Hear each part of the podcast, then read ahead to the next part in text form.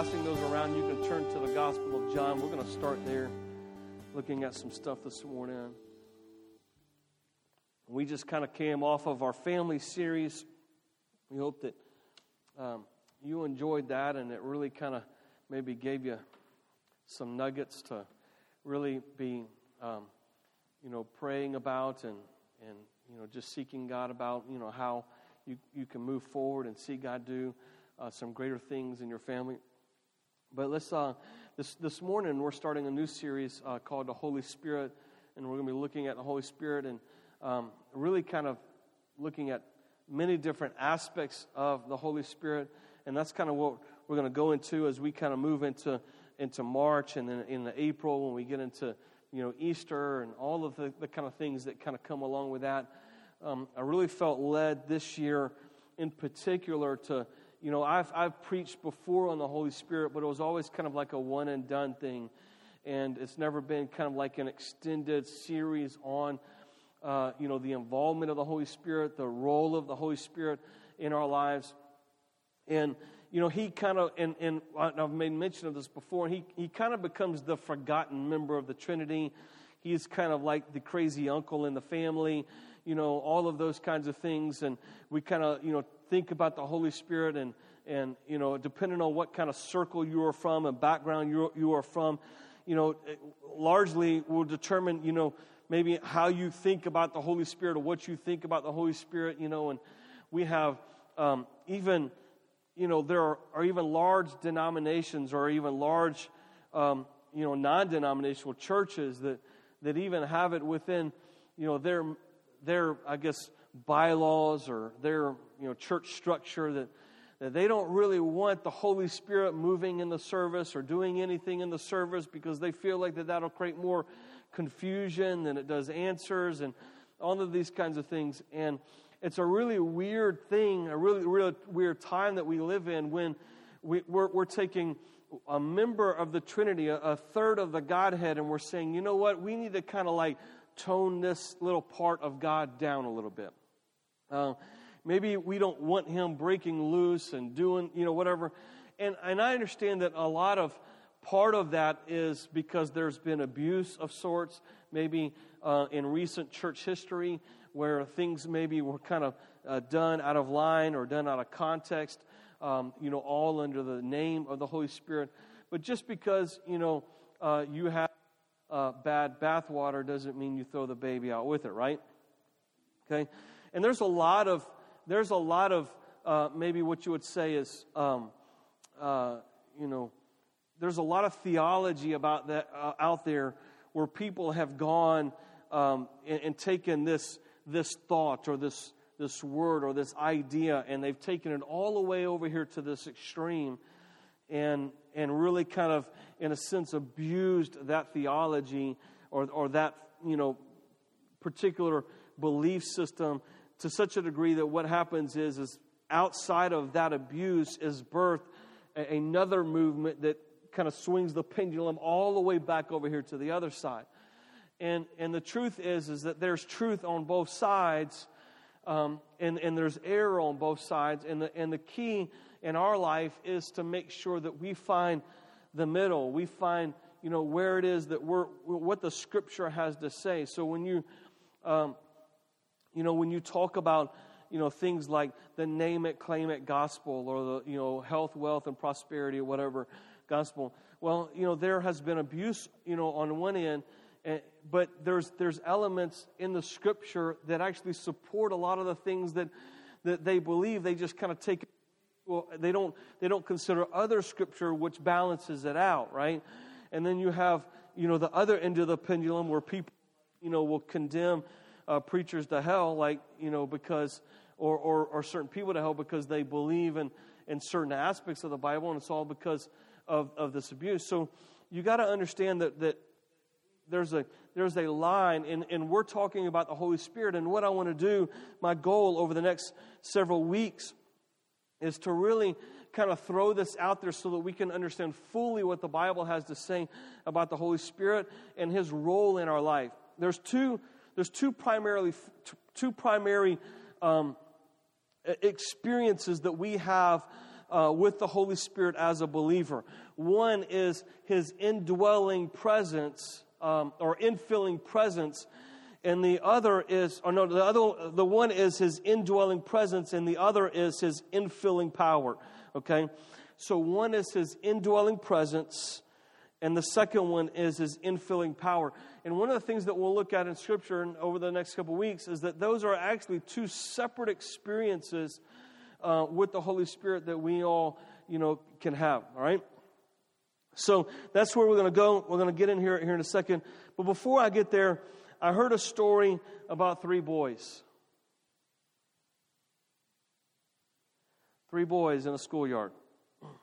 And they were bragging, each one of the boys were bragging about their fathers. You know, my daddy can beat up your daddy, you know, that kind of thing, right? Okay. Um, the first boy says, My dad scribbles a few words on a piece of paper, then he calls it a poem, and they give him $50. The second boy says, Well, that's nothing.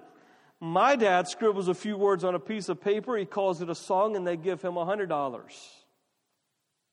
And then the third boy, obviously not to be outdone by the first two boys, said, I've got both of you beat.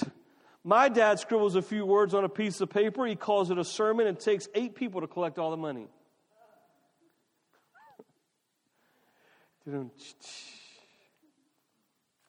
all right. That's what I'm doing here today. I scribbled a few words. I'm calling it a sermon, but we've already taken the offering. So, anyways, what we're going to do is we're going to look in John chapter 14, and looking in John chapter 14 and 16. And what we're doing here is we're taking a, a look at uh, the words of Jesus, what Jesus had to say about the Holy Spirit and stuff. So if you want to turn with me, John chapter 14, um, verse 15 to 17. Starting in verse 15, it says, If you love me, you will keep my commands, and I will ask the Father, and he will give you another helper to be with you forever. Even the Spirit of truth, whom the world cannot receive because it neither sees him nor knows him. You know him, for he dwells within you and will be in you. Okay? So there's um, the first one right there. And we go a little bit further on in this particular passage. And um, in, in verse 25, it says, In these things I have spoken to you while I am still with you.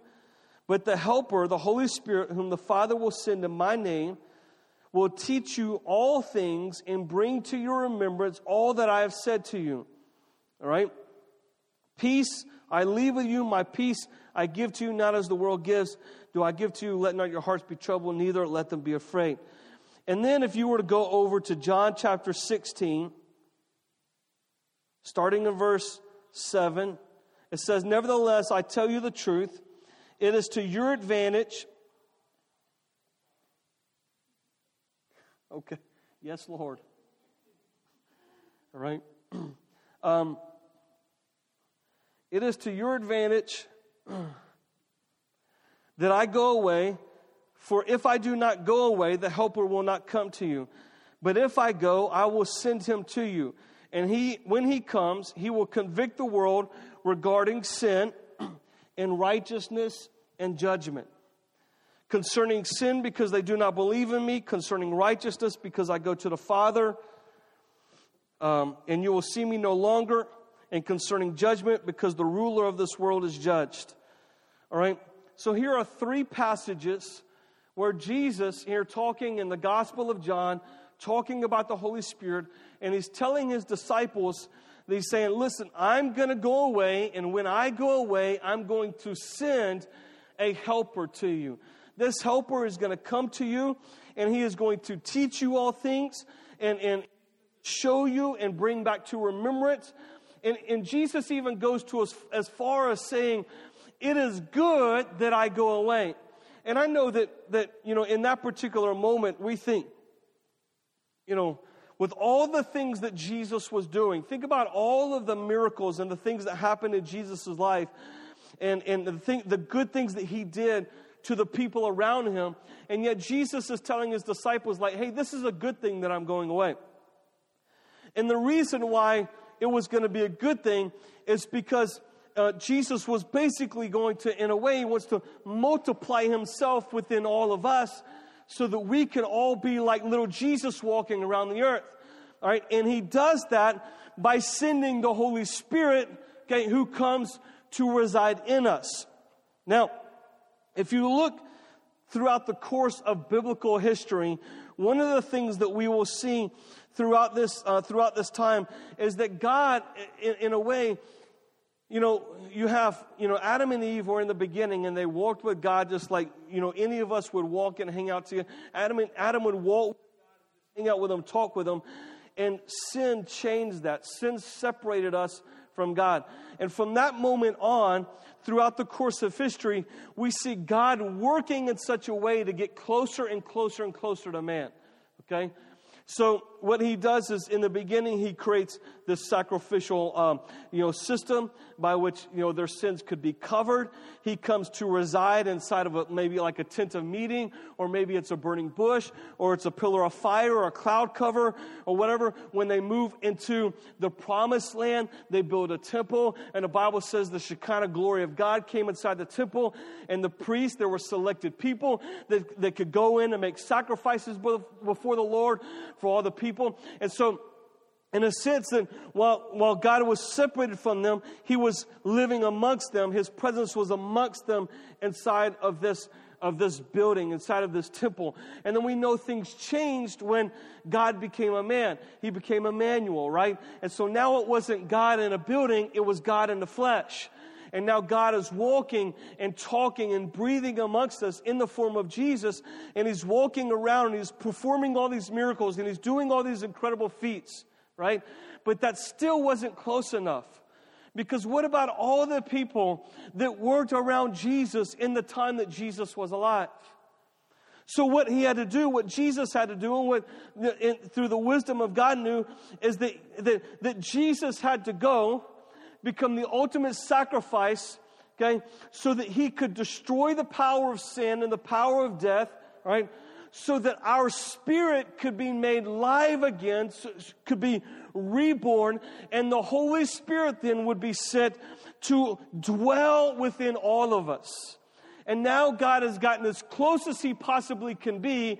He's not in a building, He's not in one man walking around, He lives within all of us. He, right, he can't get any closer than what he possibly is right now. And this is what Jesus was saying here um, that it's going to be a good thing that I go away. It's going to be a good thing because I'm going to send the helper. I'm going to send the Holy Spirit is going to come and he's going to come and he's going to dwell within you and he's going to be, he's going to work in this world. And like John chapter 16 says that he's going to convict the world of three things of guilt, righteousness and judgment. All right? The Holy Spirit's going to convict the world of three things guilt, righteousness, and judgment. Guilt, it says, he, he, he convicts the world of guilt because men believe not in me, right? All right? Uh, he convicts the world of guilt because men, it's not, he doesn't convict the world of guilt because they do a bunch of bad things, right? He convicts the world of guilt because they don't believe in Christ. Um, to be born again, you don't have to rep- you don't have to confess all of your sins. Okay, if you look at um, if you do a study just on confession and what the Bible has to say about confession, you'll find four different confessions in in the Scripture. Uh, the Jews' confessions of sin, uh, the sinner's confession of Christ, the believer's confession of sin and the believer's confession of faith. All right? So, um, it, the sinner's confession of sin is it, we find in Romans it says that if you confess with your mouth Jesus is Lord and believe in your heart that God raised him from the dead, you will be saved. It doesn't say if you will confess with your mouth all of your bad deeds, all of your sins, and believe in your heart in Jesus, then you will be saved. No, it says um, that as a, as a sinner, the unbeliever, the only thing that they need to confess is that Jesus is Lord. You see, this is the work of the Holy Spirit. The Holy Spirit works in the world to convict the world of sin because they believe not in Jesus. Is not convicting the world of sin because of all the bad all the sins that they do, but it's because they believe not in Jesus. It's the confession that Jesus is Lord and the belief in the heart that God raised him from the dead that produces salvation. And then we find in 1 John where it says, if you confess your sins, he is faithful and just to forgive you and cleanse you of all your unrighteousness. 1 John was writing to the church. That means when he was writing to the church, he was writing to the believers. That means we as believers, when we sin, we are to confess our sins. Say, God, I am sorry for this sin that I have committed because we're no longer living in sin anymore. Okay? Even though we, we may do things we shouldn't do. All right? So the Holy Spirit, one of the Holy Spirit's role in this world is to convict the world of the fact that they believe not in Jesus. All right? His, his role in the, in the life of the unbeliever is to convict them that they believe not in Jesus. You see, every person is born again because God or the, or the Holy Spirit spoke and we responded. Okay? Every, every single one of us in here today, if you are a Christ follower, it's not because of anything that you did. It's not because you found Jesus or you went out there searching for God and you found Him. No, if you are a believer, it's because the Holy Spirit spoke to you in your life and you responded to His voice. Okay? Um, the idea that we found God could be compared to this illustration. Like, right? So, God is chasing you through the woods and you are running from Him. And while you're running from Him, you trip over a rock and fall to the ground. And when you look up, God is standing over you, and you're like, oh, hey, I'm so glad I found you. That would be the equivalent of us saying that, that you found God. Okay? Uh, we don't, we don't find him, we respond to the Holy Spirit who, who moves within us and calls us. it, is a response within us to what God is doing. So um, the Bible says that God uh, is not willing that any should perish, but that all should come to eternal life, and that, and that God is constantly pursuing all of man. Constantly. The Holy Spirit is constantly working on man, uh, and, and they're Eh, you know, this is the reason why, like, unbelievers, like, they, they have no rest, all right? They have no rest because e- even to the, the furthest depths that they could go, there's still unrest inside of their heart because of this nagging thing that something is not right in their life. Because things will not ever be right until we align ourselves with our Maker, right?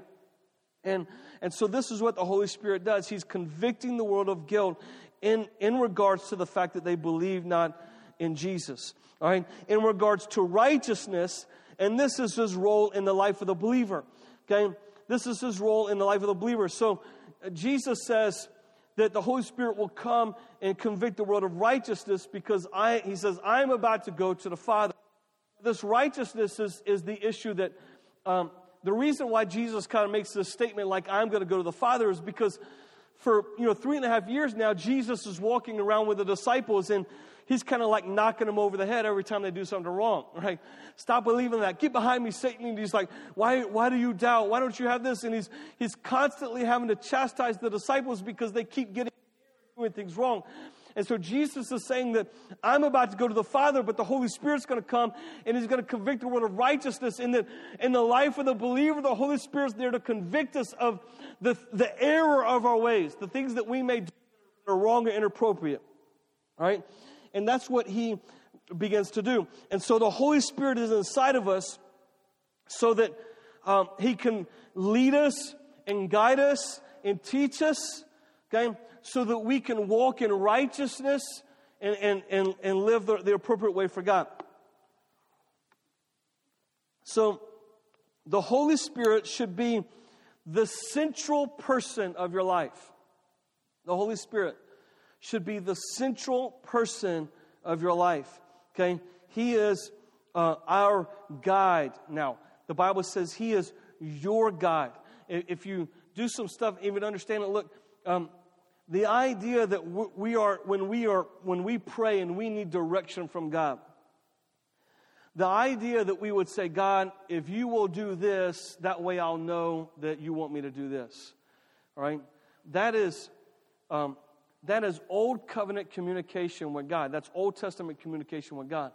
In the New Testament, in the New Covenant, we're not supposed to ask God for a sign. God, if you'll give me a sign, then I'll know. Now, does God do that from time to time? Yes, He will do that in our ignorance, but that's not the way that God wants to communicate with us. He wants to communicate with us within our spirit. Okay? So when we are born again, the Bible says the old man is gone, the new has come. All right, that and remember Jesus having the conversation with Nicodemus. He said, um, he said, each man should be born of water and of the Spirit. All right, water being born of water is, is natural birth. All right, that we are born of water and then born of the Spirit. In other words, that we are, our spirit man is born again on the inside of us. All right, and then when we become born again, we become um, carriers of the Holy Spirit, His indwelling presence.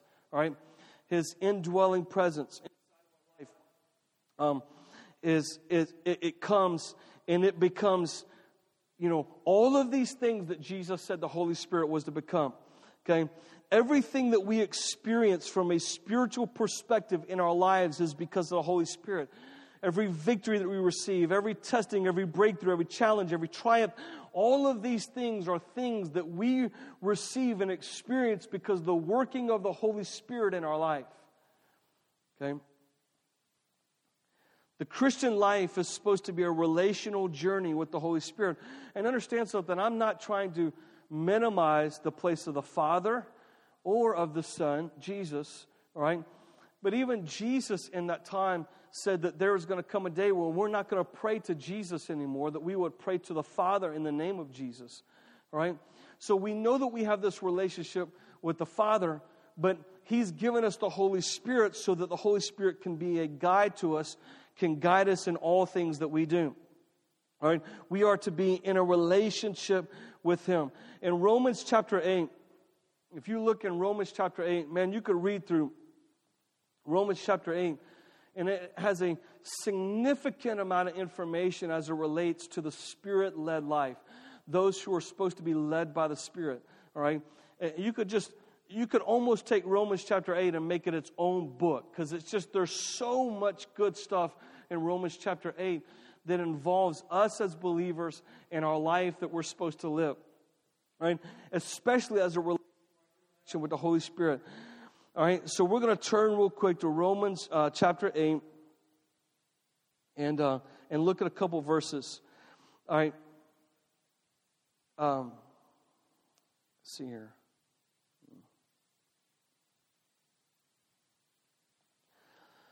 This, you got it. You got it up here. You got it. Are we not having? Know, we don't have any words. Okay. um, it says right here, there is uh, in Romans chapter eight, verse one. It says, "There is therefore now no condemnation for those who are in Christ Jesus." All right. There's another. Um, there are other translations of the Bible. Uh, you know, not not an error, obviously, but they add this this little tag onto the end. It says, uh, "For those who walk by um, the um, those who walk by the Spirit live by the Spirit." It's this idea that, that, that those of us, for there is no condemnation for those who are in Christ that walk according to the Spirit. This idea that, that it's, it's not just this idea that, that we're, that there can't be ever condemnation in our life, but it really throws into this idea that if we walk by the Spirit, there's no reason for us in our life to ever feel condemned about anything that we do when we walk according to the Spirit if you move on further down, I believe it's in yeah, verse 14, it says, For all who are led by the Spirit of God are the sons of God. For all who are led by the Spirit of God are sons of God. And obviously, this here is talking about the Holy Spirit. All right? Those who are led by the Spirit of God are sons of God. Did you know that, listen, it is in your nature it is within your divine nature that God has made you. When God recreated you, when He rebirthed you in your spirit, it is in your divine nature to be led by the Spirit. Okay? It, it is a part of your nature. It is supposed to be something that comes natural to us to be led by the Holy Spirit of God. Okay? Sometimes what happens is it's easy for us to think that being led by the Spirit is this really difficult and complicated thing to obtain. But it really isn't. Um, it's, it's in our born again nature. And a lot of times, what happens is the leading of the Holy Spirit can oftentimes surface itself in just really natural ways. All right? And I'll, I'll, give you some as an example. Like, you know, if I like go into my prayer time and I'm praying, and while I'm praying, I'm thinking, you know, all of a sudden this thought comes into my mind, like, man, I should reach out to so and so and see how they're doing. Now, why, why would that thought come into my mind? Right? Would you think that the devil would be telling me to, to reach out to somebody and see how they're doing? Like, hey, you ought to check on them. Maybe they're doing really bad and you can discourage them in all of their bad things. I mean, right? I mean, no. Uh, all right. What is it inside of me that would make me think I should reach out to somebody to see how they're doing? All right. Or maybe it's something that, maybe it's a, a task that I forgot to do. And while I'm praying, that's all of a sudden that thought comes back to mind like, man, oh, you know, I got to do this. And, and I write it down. Or maybe it's a, a, a verse of scripture that comes to me and, and, and Maybe it's not even in your prayer closet and, and you're, you're walking around at work around people that, that maybe love God, maybe they don't love God, and, and you just have this thought like, man, I, I should, uh, man, they look like they need encouragement today. Well, okay, again, you know, the devil wouldn't be telling you to encourage somebody, right? So where did that thought come from? Where did that unction come from within you? All right, if it's not the Holy Spirit.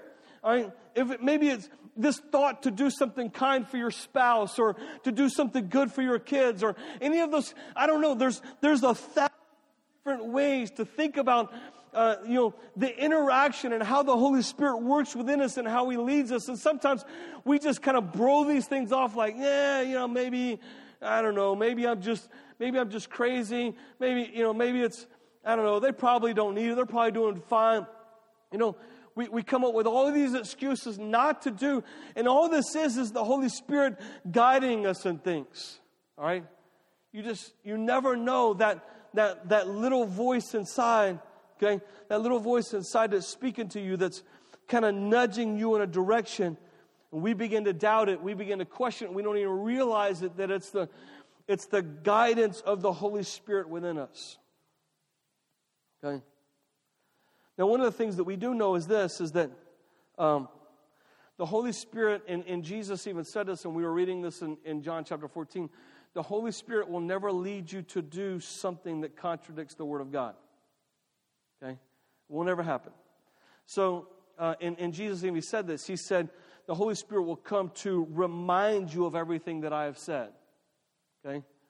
The Holy Spirit will come to you. Now, listen, this is the reason why meditation on God's Word is important.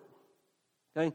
Because if you don't know God's Word in your mind, the Holy Spirit can't remind you of what He said. Right? Okay? So if you don't know the Scripture in your mind, then the Holy Spirit can't remind you because it's not in your mind right now. Okay? So it has to be in your mind in order for the Holy Spirit to be able to remind you. And that's the reason why it's important to learn the scripture. All right. I can't tell you how many times, whether it's I'm preaching or whether I'm talking one on one with people or whether I'm trying to, to witness somebody or trying to help somebody and, and I'm there and all of a sudden while we're in the middle of this dialogue, these verses start popping up in my mind, right? Well, what is this? Okay. This is the Holy Spirit bringing back to remembrance everything that Jesus said, the things that I've committed to my memory. All right that I can, I can, I can make sure that I say the things that need to be said. All right? So that's what he does. But the Holy Spirit will never lead you to do things, okay, that God has told you not to do things. All right? When God's word is spoken about something, the Holy Spirit will never lead you to do it. All right? And this happens though sometimes people actually will use that, you know, use the Holy Spirit. It's the reason why Paul Paul wrote in Ephesians, he says, that if anyone comes and preaches a gospel different than what we have given to you, may, be, may they be eternally condemned. Even, even if it was an angel of light that came to bring a message that was different, may they be eternally condemned. Why? Because um, it's that what is the, the canon of Scripture um, is, is, is how we, we line everything else up. Okay? So, you know, if, if somebody wants to blame the Holy Spirit for cheating on their spouse, I'm just going to tell you it wasn't the Holy Spirit, right? Like, we, we know the ability to discern the difference. When, when the Holy Spirit's encouraging you to encourage somebody, all right, we could say, man, well, the Bible says encourage one another all, you know, even more as we see the day approaching. So what the Holy Spirit's encouraging me to do actually lines up with God's word. So I think this is the Holy Spirit telling me something to do. But if the Holy Spirit says, hey, you know what? I think you married the wrong person, and this person over here will be much better for you. They're even more spiritual. They even love God more than your spouse right now. I think you'd be happier over here. Listen, well, the Bible already says. Okay? So it ain't the Holy Spirit. Ain't the Holy Spirit telling you to do that?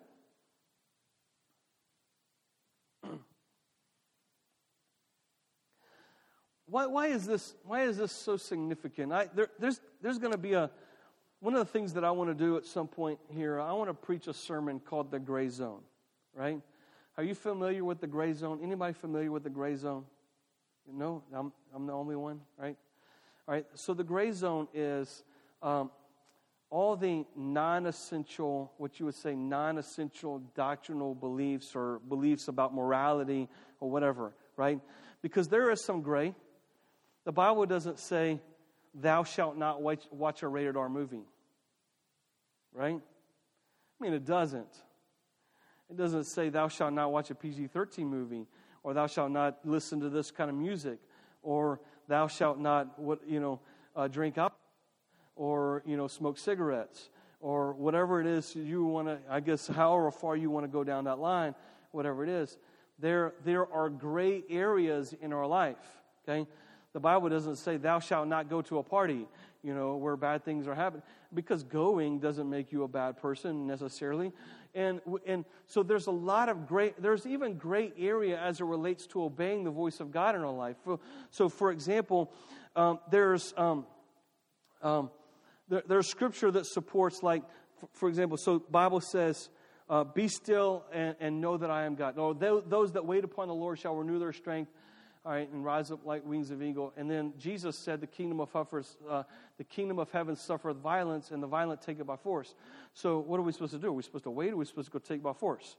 Are we supposed to like sit back and wait for God? Are we, you know, so there's there's this uh, thing. The Bible talks a lot about generosity and giving and giving, giving, but the Bible also talks about saving, saving, saving, right? So where's the uh, where, where's where's the line here? Where, where, what, what is it that we're supposed to do? You know, so the Bible talks about giving to people in need, but it also talks about like helping people work who aren't working who need, right? You know, so where where's the balance in our life between uh, you know, following this one voice versus following this. There's just areas in our life where, and it's not contradictions. What it, what it is, is that, you know, I think that God doesn't want us to have, you know, the ABCs, you know, of everything that we do in our life. Otherwise, it will become like a 12 step program for us. And, and then it'll become merited based upon how good we are and how well we're able to follow the law, as opposed to being spirit led in our life, right? So in those moments where the Bible is not clear, okay, we're supposed to be being led by the Spirit. Should I watch this movie? Should I listen to this music? Should I be going and doing this? Should I be hanging out with these people? Right? So we know, like another example, we know that Jesus was a friend of sinners. But Corinthians says, do not be unequally yoked with unbelievers. That's not just talking about relationships, that's talking about friendships. So, what is it? We're supposed to be friends with them like Jesus. We're not supposed to be friends with them like Paul, Paul says. And, and but the issue is, is that we're supposed to be led by the Spirit. And the Spirit will guide us in all things. All right? So that maybe we become a friend with this person who's an unbeliever because we are friends with a purpose because the Holy Spirit has guided me into this person's life so that I can influence them. And it's not like, well, I just want to hang out with all these people because they have fun. I just want to have fun. And, the whole, and, and God just don't want me to have fun. This is the reason why the Holy Spirit's guidance in our life is the most important, right? so that every area of our life we become spirit led in everything that we do. Romans, not even Romans chapter 8, is, is other chapters that talks about that, that in everything that we do in our life that we're supposed to be led by the Spirit, all right? Not by the sinful nature, but by the Spirit, all right? Those who are led by the Spirit. And in everything that we do, the Holy Spirit should be guiding us in our lives. Right? And this has everything to do with his indwelling power, uh, uh, his indwelling presence inside of us. Even Jesus made this statement, all right, before, before he went away. He said, My sheep know my voice. Okay? My sheep know my voice. All right? And the more we yield ourselves to this inner voice, the more we are apt to walk in the Spirit throughout our lives.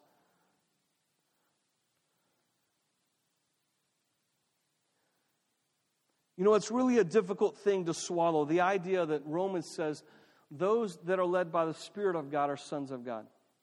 Okay? It's a really difficult verse to swallow if we consider ourselves to be Christian, but we recognize the lack of leadership the Holy Spirit has in our life. If we consider ourselves to be Christian, but we're not being led by the Spirit of God, how does that, how does that work? So the Bible says that if you're a son of God, if you are a believer, if you're a Christ follower, you're going to be led by the Spirit.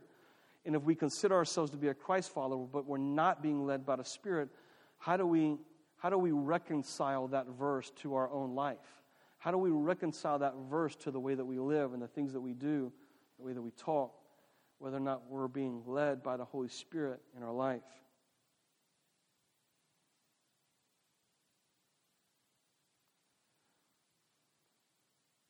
I think one of the major things that I wanted to do, and Rob, if you'll come, or whoever's going to.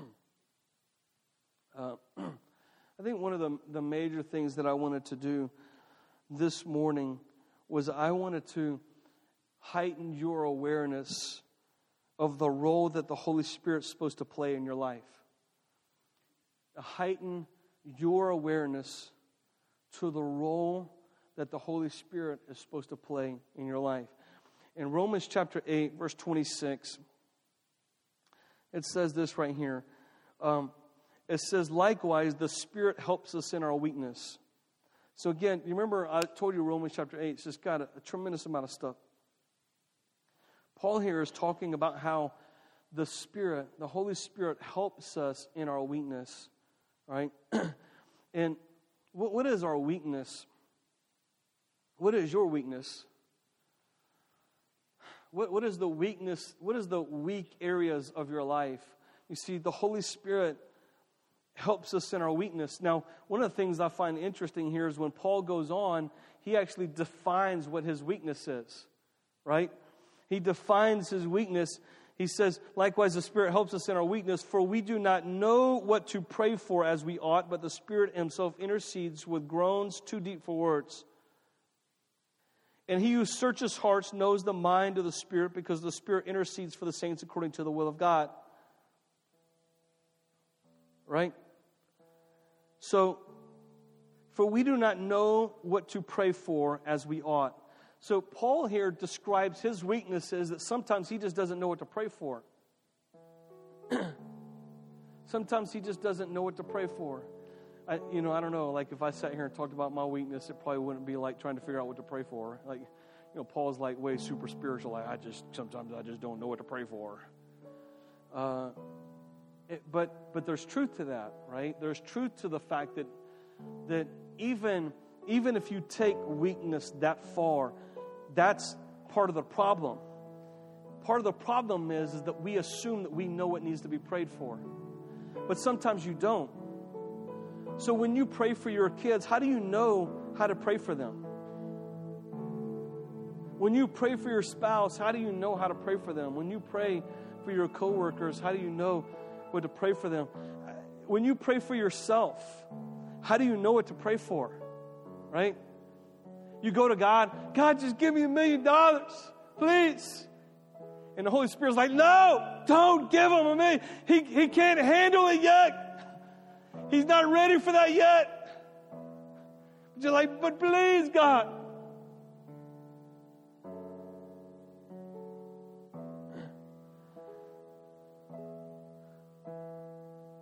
When, when uh, it was, you know, when I was in youth ministry, we, we would talk about this, and it would always be like, guys, I, I, like, you pray and ask God to let that girl like you. How do you know that you really want to be with that girl? How do you know that that girl is really God's best for you, right? So, the thing that I'm, I'm trying to say is that even when you pray for your own life and you pray good things for your future, how do you even know that that is God's will for your life? How do you know that that's God's perfect will for your life? You see, you can't know. Uh, you, you just you don't know the mind of Christ. You don't know the mind of God in every circumstances. There are things that we can know as it relates to, you know, biblical knowledge and what has already been spoken. But there are certain things in our life, like should I get this new job? Should I move to this new place? Should I go to this church? Should I should I be a part of it? Should I be friends here? Should I all of these these decisions in life that we could be making that the Bible doesn't really specifically say the way that we find leadership in these areas is through the, the voice of the Holy Spirit who speaks to our nature and guides us in all things. Right? And the way that we have to do that is that we have to understand that you can't just pray for things, all right, that are in your mind, believing and hoping that they're the best for you just because you think that they're the best for you. So the Bible says is what, what Paul is saying here in Romans. He's saying that that we are to pray in the Spirit. Okay? And so we're going to have to talk about this on another day because this is a new sermon. Praying, what does it mean to pray in the Spirit? What does it mean to pray in the Spirit? Because when we pray in the Spirit, listen, every time you pray in the Spirit, you are praying the perfect will of God. Every time you pray in the Spirit. Why? Because you remember what Romans said right here that the Holy Spirit knows what's in the will of what's in the mind of God. The Holy Spirit knows, okay, what's in the mind of God for you. So when we pray, so listen, one of the ways that He helps us in our weakness is that we pray, we learn to pray in the Spirit. And when we pray in the Spirit, we begin to pray the perfect will of God over every circumstance in our life or the people around us, the people that we love, whatever, okay?